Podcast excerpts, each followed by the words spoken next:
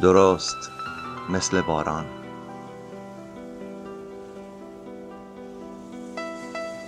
درست مثل باران. درست مثل باران.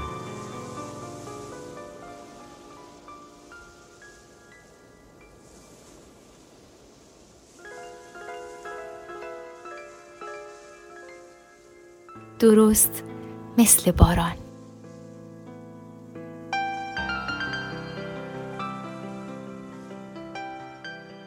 آه که چقدر همیشه دلم می‌خواست از تو بنویسم.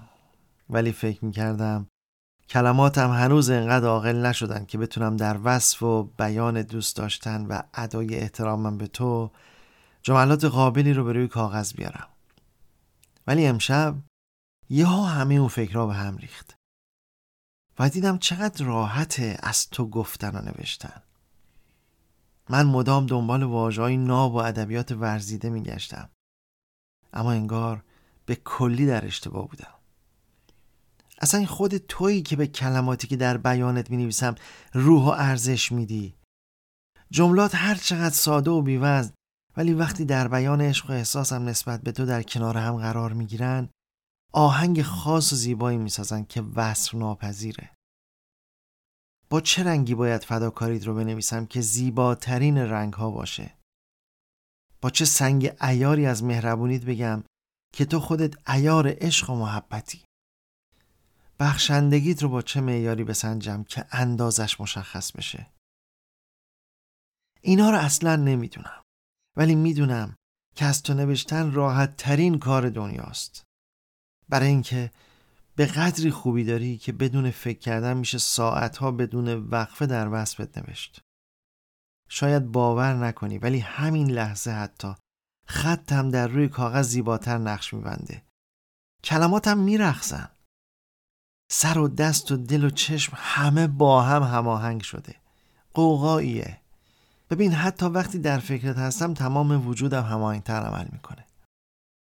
یادم میاد به شیطنت ها و تخصبازی خودم و صبوری ها و مهربونی های تو. هرچی من بد اخلاقی کردم تو بخشنده بودی و بزرگوار. آخه این دریای گذشته تو چقدر عمیقه که هیچ وقت خشک نمیشه. و تو این گذشت و مهربونی رو ذاتی داری که فقط به ماها بذلش نمی کنی. هیچ وقت خسته نمیشی. از نصیحت کردن و حرفای خوب زدن. وای با چه عشقی غذاهای دلخواه درست می‌کردی و هنوزم می‌کنی؟ خب آخه خدا تو شکر تو یه حسی تو اون میریزی که این مزه رو میده. و الانم که دستپخت خوب همسرمو دارم ولی بازم با احتیاط قهرمانانه باید پنهان کنم که هنوز تو خوشمزه تر میپزی مادرم. شاید هنوز توی طعم اون غذا مزه سن و عطر هیجان اون ایام برام وجود داره. که بیشتر پسرت بودم. یعنی بیشتر کنارت بودم. از خدا که پنهون نیست از تو هم نباشه. حتما هم می‌دونی که چقدر دوستش دارم. آره همسرم میگم. و یه لحظه بدون وجودش نمی‌تونم زندگی کنم. ولی بعضی وقتا دلم می‌خواد خودم و خودت باشی و بشینیم راحت کمی گپ بزنیم.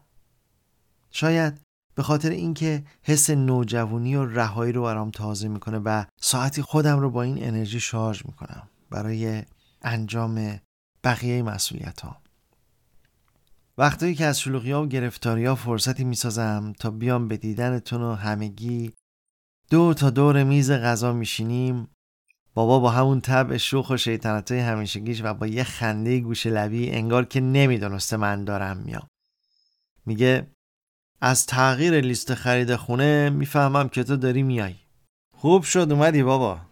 بالاخره ما هم یه غذای گرم و تازه بخوریم و تو هم با خنده و تعجب میگی. حالا هر کی ندونه فکر می‌کنه آقا داره گشنگی می‌کشه. اینو که همه می‌دونن نهار با ساعت دوازده آماده باشه. حالا یه وقت شده کمی هم از نهار ظهر رو بابات شب بخوره. ولی به خدا مامان من هر روز غذا درست می‌کنم. میخندیم و منم قیافه می‌گیرم و با شیطنت میگم. خب بالاخره از صدقه سر رازیونه یه چی هم بره پای سیادونه و همه با هم می‌زنیم زیر خنده و هر دوتون رو بغل می‌کنم. یه روزایی که با زور میام میبرمت بیرون با هم خریدی کنیم. وقتی که دستتو می‌گیرم که از خیابون رد بشیم و تو با فشار و هیجان دستم رو می‌گیری و از این همراهی ابراز ذوق می‌کنی قشنگترین لحظه زندگیه. وای که به خاطر یه کار کوچیک من بارها تشکر می‌کنی. و نمی‌دونی شاید که من هر چی تلاش کنم هنوز فکر می‌کنم نتونستم گوشه ای از مهر بیکران تو رو جبران کنم. گرچه تو به این چیزا فکرم نمی‌کنی. هنوزم هر موقعی که احساس می‌کنی کمی پکرم تا موقعی که نفهمی از چی و کجاست از یادت نمیره. و این میشه مهمترین فکر زندگیت.